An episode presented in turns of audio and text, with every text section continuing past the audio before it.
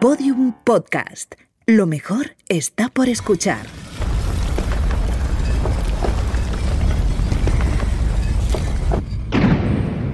Dentro de la pirámide. Con Nacho Ares. Podium Podcast.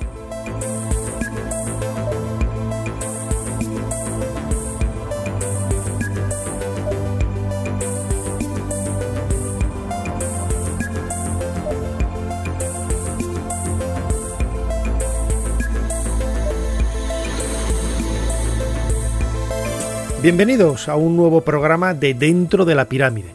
Ya sabéis, vuestro podcast aquí en Podium Podcast, que cada dos semanas dedicamos al antiguo Egipto y en el que intentamos desentrañar algunos de los enigmas de la historia, de la arqueología, del mundo de los faraones en definitiva.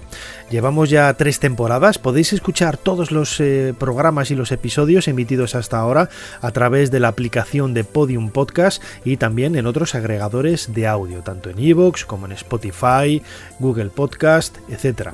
Y siempre utilizamos como telón de fondo un tema que en esta ocasión tiene mucho relacionado con el arte, con la inspiración y sobre todo con esos efluvios que emanan del antiguo Egipto, del Egipto de los faraones, esa egiptomanía que en definitiva no ha muerto a lo largo de los dos últimos milenios y que ha convertido en la actualidad, en pleno siglo XXI, al antiguo Egipto, al Egipto de los faraones, en musa de la inspiración de artistas y especialmente músicos.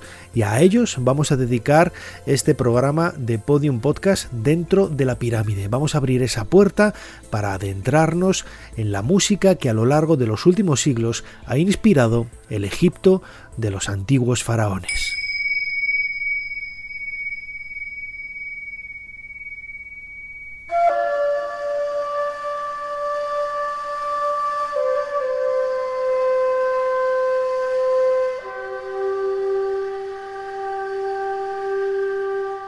El antiguo Egipto es un espacio evocador, un lugar de ensueño, de inspiración, como decía ahora. Estamos escuchando de fondo una de mis piezas preferidas, también relacionadas no solamente con el antiguo Egipto, sino con la reconstrucción científica, metódica, que se ha realizado de parte de algunas de esas partituras, no dejadas por escrito, pero sí intuidas a través del legado de la cultura copta.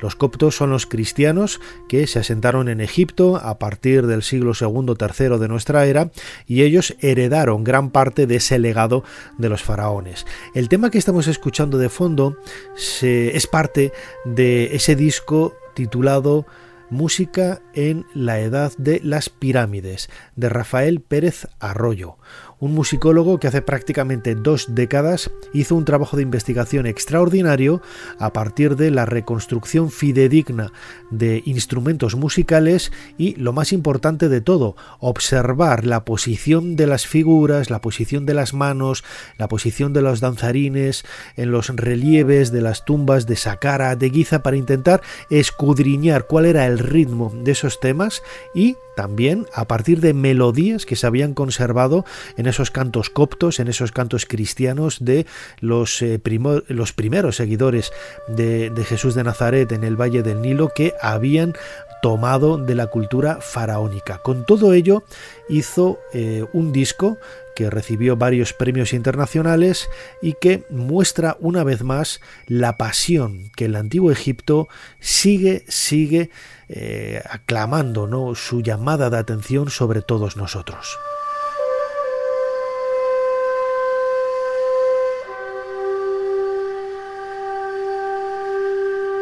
Rafael Pérez Arroyo siempre ha sido muy honesto con su trabajo. Él no cree que esta propuesta musical sea una melodía exacta, idéntica a la que pudiera sonar en el ambiente pétreo de una sala hipóstila, por ejemplo, de un templo en el antiguo Egipto.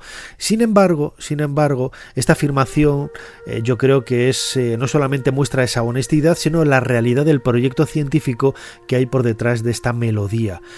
Rafael Pérez Arroyo dice que si un antiguo egipcio escuchara esta música no le iba a resultar extraña, no le iba a resultar lejana al conocimiento que él tenía de esas melodías, de esos instrumentos con arpas, con flautas, con tambores, con panderetas, al que estaría acostumbrado a partir de las ceremonias religiosas especialmente que se llevaban a cabo en ese calendario religioso sacralizado de los antiguos egipcios o las fiestas que se realizaban en los santuarios en momentos determinados del año para eh, celebrar no solamente el comienzo de la primavera, el comienzo de, la crecida del Nilo, sino también recordar a los difuntos, recordar a los que han partido ya en ese viaje ancestral hacia las estrellas. Sin embargo, cuando hablamos de música del antiguo Egipto, muchas veces eh, intentamos em, proyectar esas panderetas, eh, esos crótalos, esos anudos de, de, flauta de la cultura árabe moderna, contemporánea, y como digo, buscar ese reflejo en el pasado. Nada que ver, no tiene absolutamente nada que ver. Eh, la distancia es muy amplia y los tonos, las melodías, el ritmo debió de ser completamente distinto.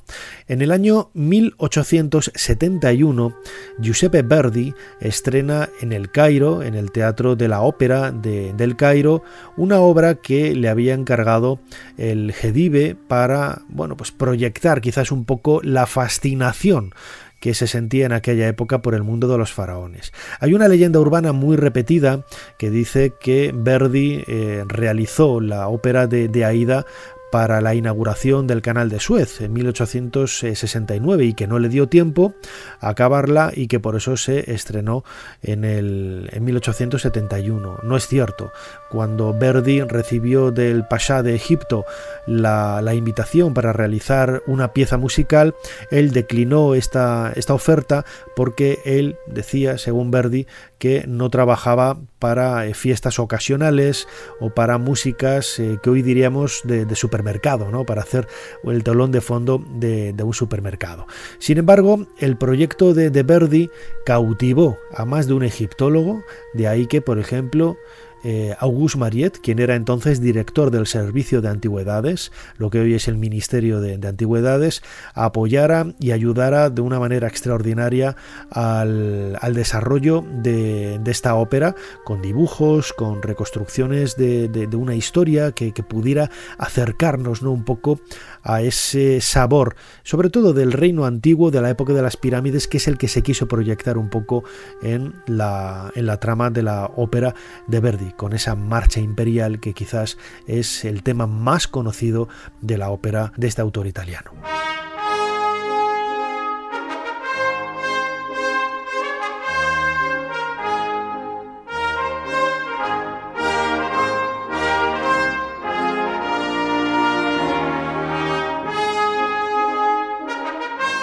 La ópera Aida cuenta la historia de una esclava etíope de nombre Aida precisamente, que llega a Egipto y que es eh, el foco del, del, amor de uno de los eh, comandantes militares del faraón, de nombre Radamés.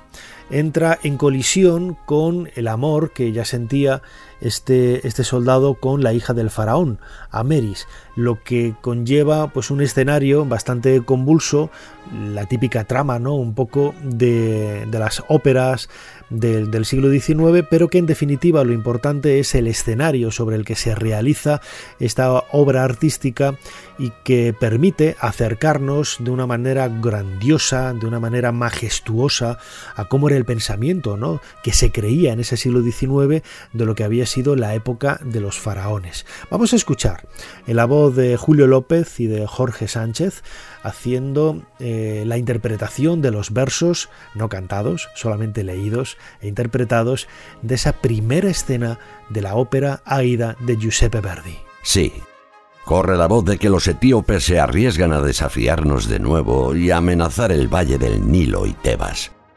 Dentro de poco un mensajero nos dirá la verdad. ¿Has consultado a la sagrada Isis? Es ella quien ha nombrado al jefe supremo de las falanges egipcias. Ah, ¡Qué afortunado! Es joven y valeroso. Voy a llevar al rey ahora a los decretos de la diosa. Si fuera yo ese guerrero, si mi sueño se cumpliera, un ejército de valientes, guiados por mí, la victoria y el aplauso de toda Memphis. Y a ti, mi dulce Aida, regresar ceñido de laureles y decirte, he luchado por ti, por ti he vencido. Celeste Aida, forma divina, mística corona de luz y flor, de mi pensamiento eres la reina, de mi vida eres esplendor. Tu hermoso cielo quisiera devolverte, las suaves brisas del suelo patrio, poner sobre tu cabeza una corona real, erigirte un trono cercano al sol.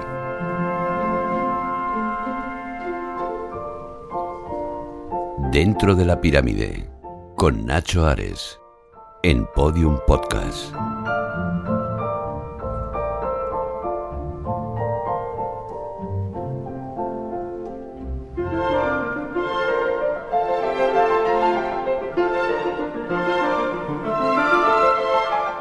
Escuchemos ahora ese concierto egipcio del año 1896 del músico francés Camille Saint-Saëns.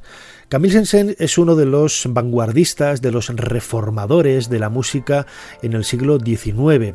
Cabalga un poco entre el romanticismo y esa música de vanguardia, sobre todo a partir de la formación que él tuvo y la inquietud desde muchacho, no solamente por el arte de la, de la música, sino también por la literatura, el dibujo, la arqueología, la geología, la biología.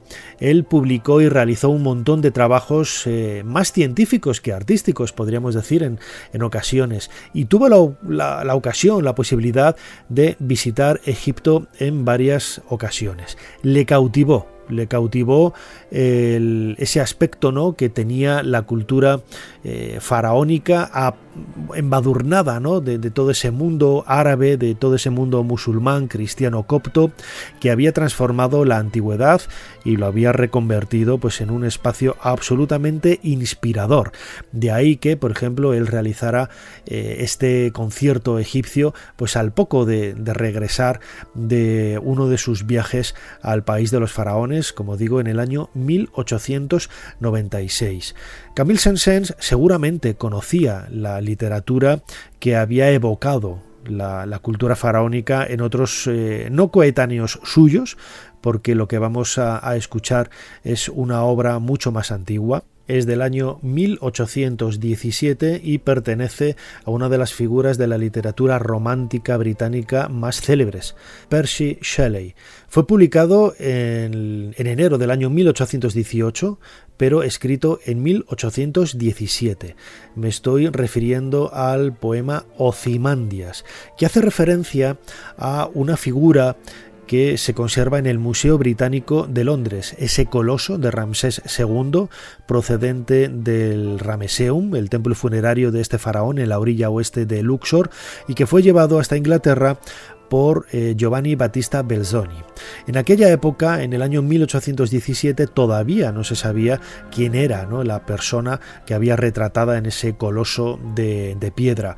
Eh, luego se supo que era Ramsés II. Pensemos que los jeroglíficos no se descifraron hasta el año 1822, con esa carta a Messier Dacier de, eh, de Jean-François Champollion.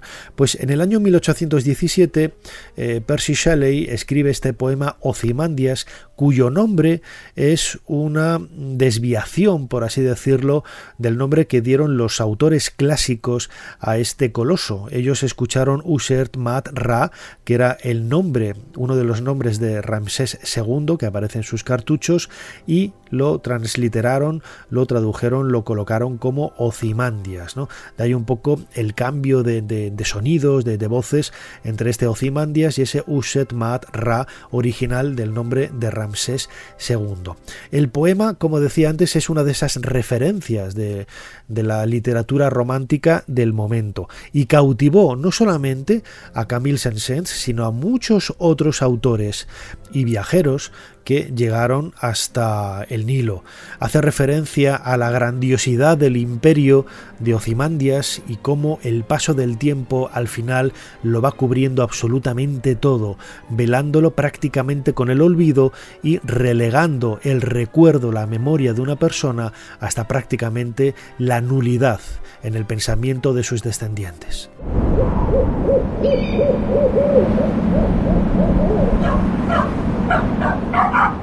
Conocí a un viajero de una tierra antigua, quien dijo, dos enormes piernas pétreas sin su tronco se yerguen en el desierto.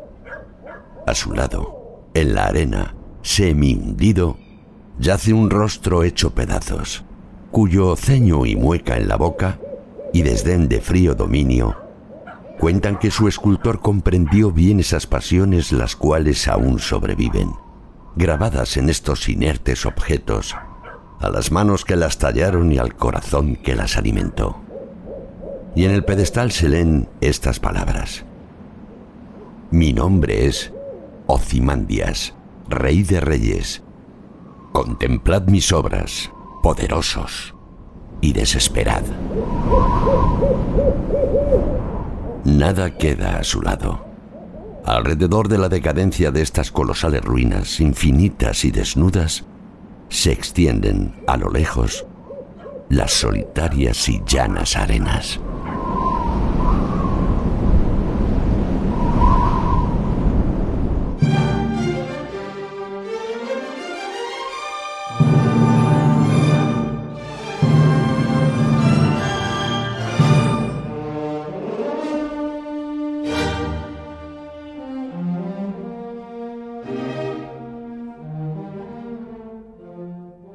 Ya en el siglo XX, uno de los primeros autores, uno de los primeros músicos en verse cautivado por la egiptomanía, que diluyó quizás otras tendencias artísticas en la década de 1920 tras el descubrimiento de la tumba de Tutankamón, fue el suizo Alexander Deneres escribió en el año 1925 la música que estamos escuchando de, de fondo, titulada En la tumba de Tutankamón.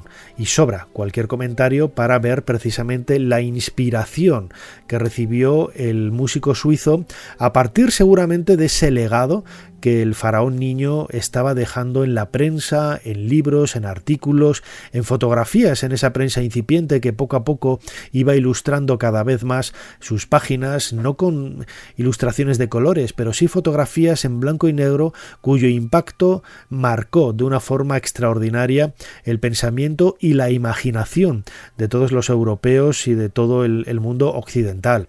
Recordemos que, por ejemplo, en el año 1798, cuando Napoleón llega a Egipto y tiempo después se publica en Europa la descripción de Egipto, esa colección de casi 30 volúmenes ilustrados en color, con la primera referencia científica, podríamos decirlo así, o una referencia exacta, más fehaciente de, de la realidad palpable de la arqueología del legado de los faraones, Europa se conmovió. Y eran solamente pues unas acuarelas, unos dibujos que, nada tenían que ver si los vemos ahora con, esa realidad original, ¿no? que subyace eh, por encima de las eh, pinturas de las tumbas o de los coloridos relieves que cubren las sepulturas, por ejemplo, del Valle de los Reyes, de las tumbas de algunos faraones. Bueno, pues la historia del descubrimiento de la tumba de Tutankamón 100 años después, en 1922, en el centro del Valle de los Reyes, realizado por Howard Carter ese 4 de noviembre, es lo que cautivó a Alexander eh, Deneres para escribir esta pieza que es muy desconocida, es una pieza bastante eh, extraña. ¿no? Eh, yo la encontré una vez con una referencia que me aparecía en una búsqueda en, YouTube de, música vinculada a Tutankamón y apareció por allí, no la conocía absolutamente de nada, eh, seguí la pista del autor, me compré el disco en donde, donde aparecía esta, esta pieza en la tumba de, de Tutankamón y fue quizás ese aldabonazo ¿no? de cómo la egiptomanía había revivido de una manera absolutamente brillante en esos años del primer tercio del siglo XX gracias al eco que tuvo el descubrimiento de la tumba de Tutankamón.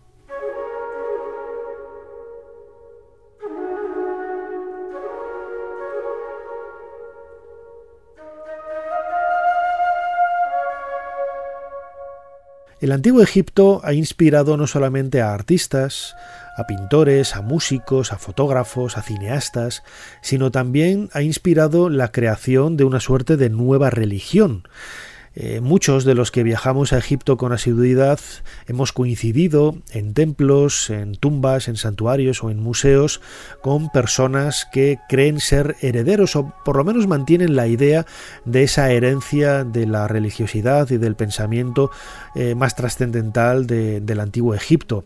En el 100% de las ocasiones es una recreación moderna ¿no? a partir de la inspiración de, de otras religiones de lo que ellos creen que debió de ser ese mundo de, de, los eh, faraones. ¿no? En ese marco entra un poco la, New Age, ¿no? el pensamiento de la New Age que eh, cree ver en el, en el, Egipto más sofisticado, en el Egipto de los eh, grandes reyes y reinas del Valle del Nilo hace prácticamente 3.000 o 4.000 años, bueno, pues una, una historia que solamente está en, en, su cabeza, ¿no? Y que nada tiene que ver con el relato que los propios egipcios tienen de, su religiosidad cuando leemos los textos que cubren las paredes de las tumbas o de los templos. A mí me llama mucho la atención que estos seguidores de la nueva era no han leído absolutamente nada de, religiosidad egipcia, pero no interpretación contemporánea de los egiptólogos, que podríamos estar más o menos de acuerdo con ello, sino en el propio testimonio de los egipcios que han, que han dado en los textos que, cubren los, eh, los, los, santuarios o en papiros, ¿no? que no son pocos. Sin embargo, esta nueva era marca un poco el antes y el después ¿no? de, de, del pensamiento sobre el antiguo Egipto. Estamos escuchando eh, de fondo un tema que a mí me fascina, también es un doble disco que grabó Paul Horn en el año 1976 y no lo hizo en cualquier sitio. Este músico canadiense lo grabó en el interior de la Gran Pirámide y en la pirámide de Kefren, en la meseta de Giza.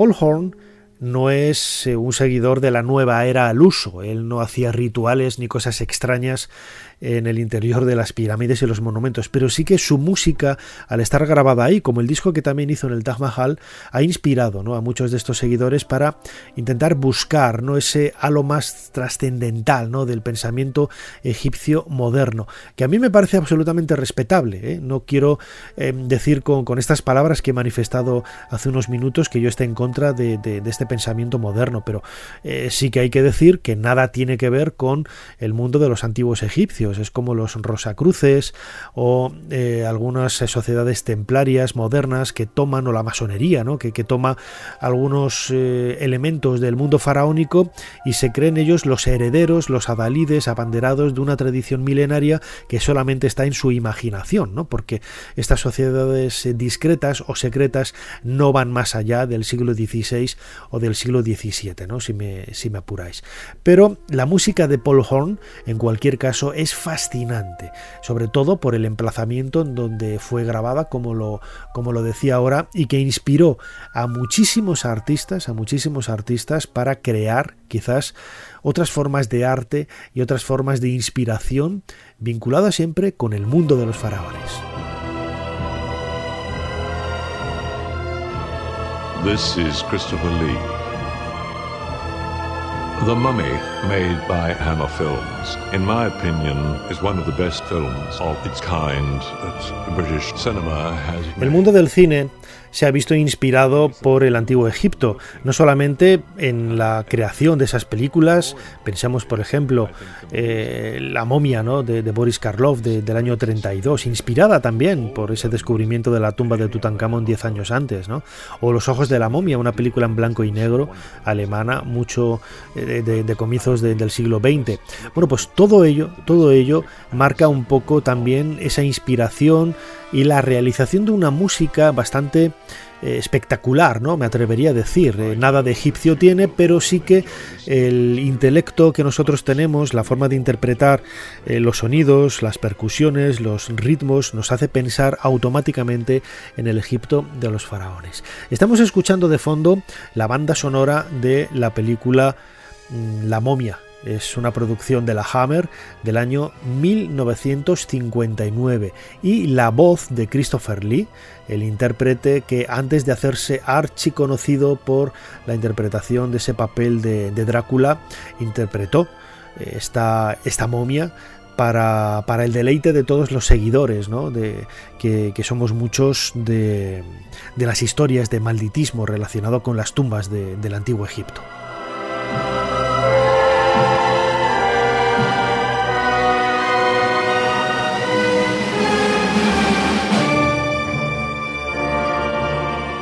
La banda sonora de esta película de La momia es de Franz Reisenstein, un, artista que él pretendió crear una música envolvente, una música espectacular, también hay que, hay que decirlo, porque te transporta desde tu propia perspectiva occidental a ese mundo de los antiguos faraones. Si hubiera, por ejemplo, utilizado eh, música mucho mejor recreada, eh, del antiguo Egipto como la que escuchábamos al principio de Rafael Pérez Arroyo, es muy difícil, muy difícil cautivar y subyugar al espectador de, la película. Es lógico, es lógico que se utilicen estas melodías y estos eh, sonidos para atrapar y atraer al, espectador y envolverlo ¿no? un poco en, ese mundo de, de, magia, de misterio y de, y de malditismo, como decía ahora algo parecido a lo que rodea a una de las figuras más emblemáticas de la historia del antiguo Egipto, que es la vida y obra del faraón Akenatón.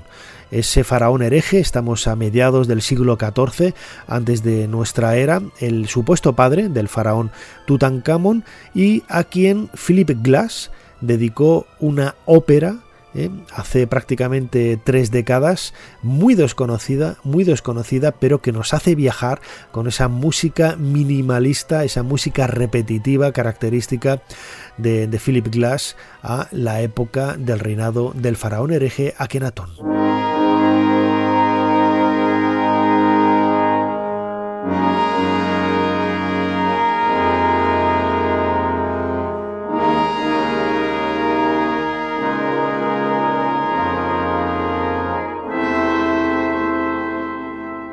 Son muchísimas las músicas que han inspirado al antiguo Egipto, o mejor dicho, que han sido inspiradas por el antiguo Egipto. Incluso los que somos egiptolocos desde hace muchísimos años, yo desde que tenía prácticamente 13 o 14 años, hay algunas músicas que están en nuestra memoria eh, como el recuerdo de momentos muy vívidos de nuestra infancia o de nuestra juventud y que marcan un poco esas etapas, ¿no? casi eh, mágicas o trascendentales eh, que, desempeñan un poco el, el paso a paso, el devenir de esas escalera que vamos recorriendo a lo largo de, nuestra vida.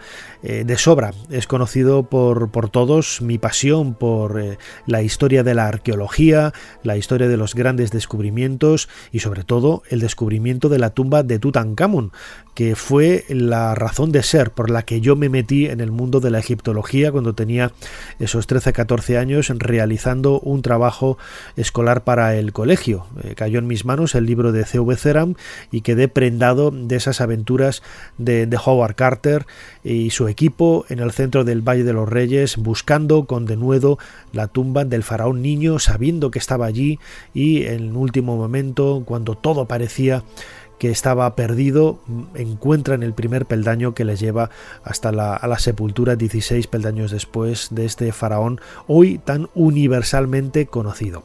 En el año 1992, la BBC, por el 70 aniversario del descubrimiento de la, de la tumba, hizo una serie de, de televisión, El rostro de Tutankamón.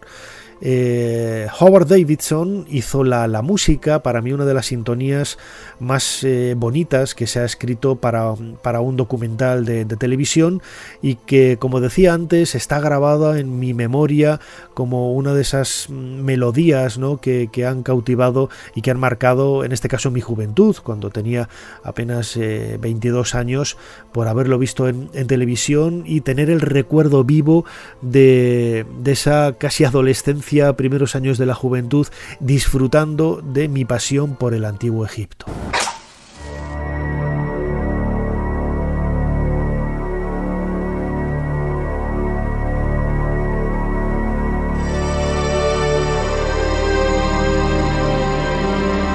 Otro momento que recuerdo muy vívido es cuando tuve la oportunidad de visitar la exposición Tutankamón y la edad eh, de oro de los faraones en el O2 de, Londres. Fue en el año 2010.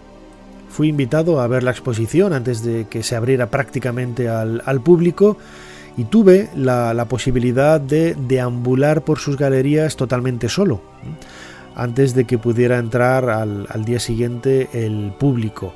Eh, era una hora, no voy a decir intempestiva, era media mañana y de un mes de noviembre del año 2010 y recuerdo, recuerdo de una forma muy intensa el brillo del oro, como si fuera Howard Carter deambulando por esa antecámara y viéndome sustraído ¿no? por la magia y el recuerdo que todas esas figuras, que las había visto en muchas ocasiones ya en el Museo del Cairo, pero que era la primera vez que las veía expuestas de una manera absolutamente única y mágica en ese centro de, convenciones, el O2 de, Londres, en donde aparte de grandes partidos de tenis y otras, eh, otros conciertos, se realizan exposiciones tan increíbles como esta de Tutankamón. La música, la música que sonaba en esas galerías, en esa habitación de David Mauk, me cautivó, es lo que hizo que me comprara el, el disco y todavía la utilizo como una especie de elemento inspirador cuando yo estoy trabajando en casa y no pongo la radio eh, o no tengo ninguna otra música puesta, me gusta escuchar en bucle esta música que vamos a escuchar ahora de, fondo para poder, bueno, pues inspirarme, ¿no? Y no, no solamente recordar ese paseo por las galerías de la exposición londinense de Tutankamón en 2010, sino también para recrear en la imaginación cómo fue la vida de los antiguos faraones.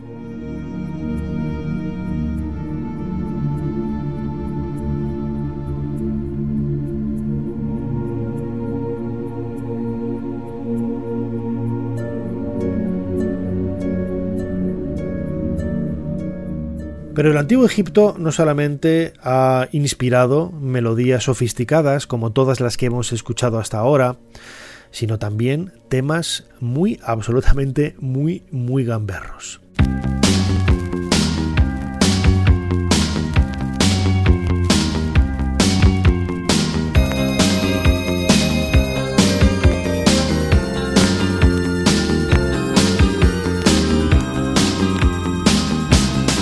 El año 1988, a la sombra de la manida movida madrileña, aparece un grupo llamado Peor Imposible que publica el tema que estamos escuchando de fondo, Keops.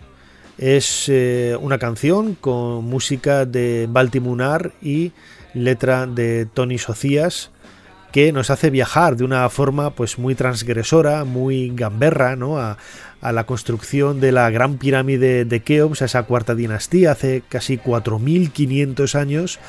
Y, que a mí me, llama mucho la atención, ya la conozco lógicamente desde el año 88, en donde ya era un Egipto loco eh, manido, pero me llamó la atención ¿no? que un grupo aparentemente gamberro y que en muchas ocasiones decimos, eh, bueno, pues es que esta gente es iletrada, es inculta, pues no, desde luego que no, eh, tienen la suficiente inquietud para poder haber leído algo, ¿no? Y saber quién era Keops, que era el constructor de la Gran Pirámide, y en la letra podemos escuchar pues muchos de, de, los arquetipos o de las etiquetas que normalmente están ligadas a la construcción de, las pirámides. Me llamó la atención, ¿no? Desde luego es uno de, los temas más curiosos con el, que, con el que me gustaría acabar este podcast de dentro de la pirámide que hemos dedicado a la música inspirada por los antiguos faraones. Hemos empezado con Rafael Pérez desarrollo y esa música eh, recreada a partir de melodías del mundo copto y acabamos con esta, esta canción, este tema de Peor Imposible dedicado al ínclito faraón Keops.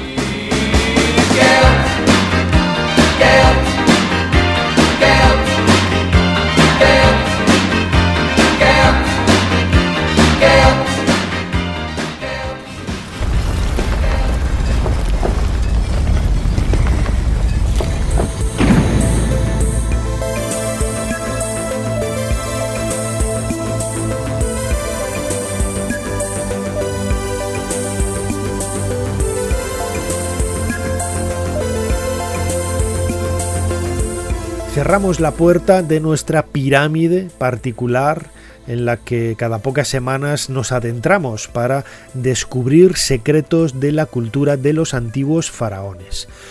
Era un programa muy especial que quería hacer desde hace meses porque es mucho el material que, conservo en mi colección particular de, discos y de, y de, canciones ambientadas en el mundo de los faraones. Son muchísimas, muchísimas las bandas sonoras de, de películas que, tengo que podríamos haber puesto aquí. No se trataba tanto de hacer una recopilación de esas músicas, de, las bandas sonoras, sino bueno, pues hacer un poco eh, un historial de músicas desde el mundo, desde el punto de vista clásico, como la ópera eh, Aida de, de Verdi, o, ese tema del año 1925 del, músico suizo eh, Alexander Deneres que nos acerca un poco la, la, visión que se tenía en ese aspecto quizás más romántico de la cultura del mundo de los faraones.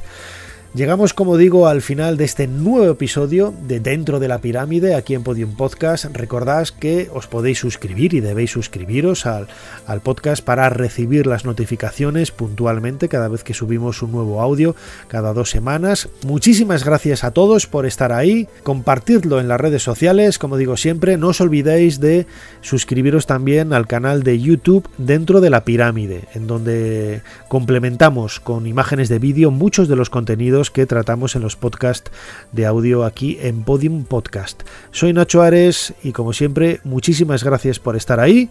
Nos escuchamos y nos vemos dentro de poco aquí, dentro de la pirámide. Hasta pronto.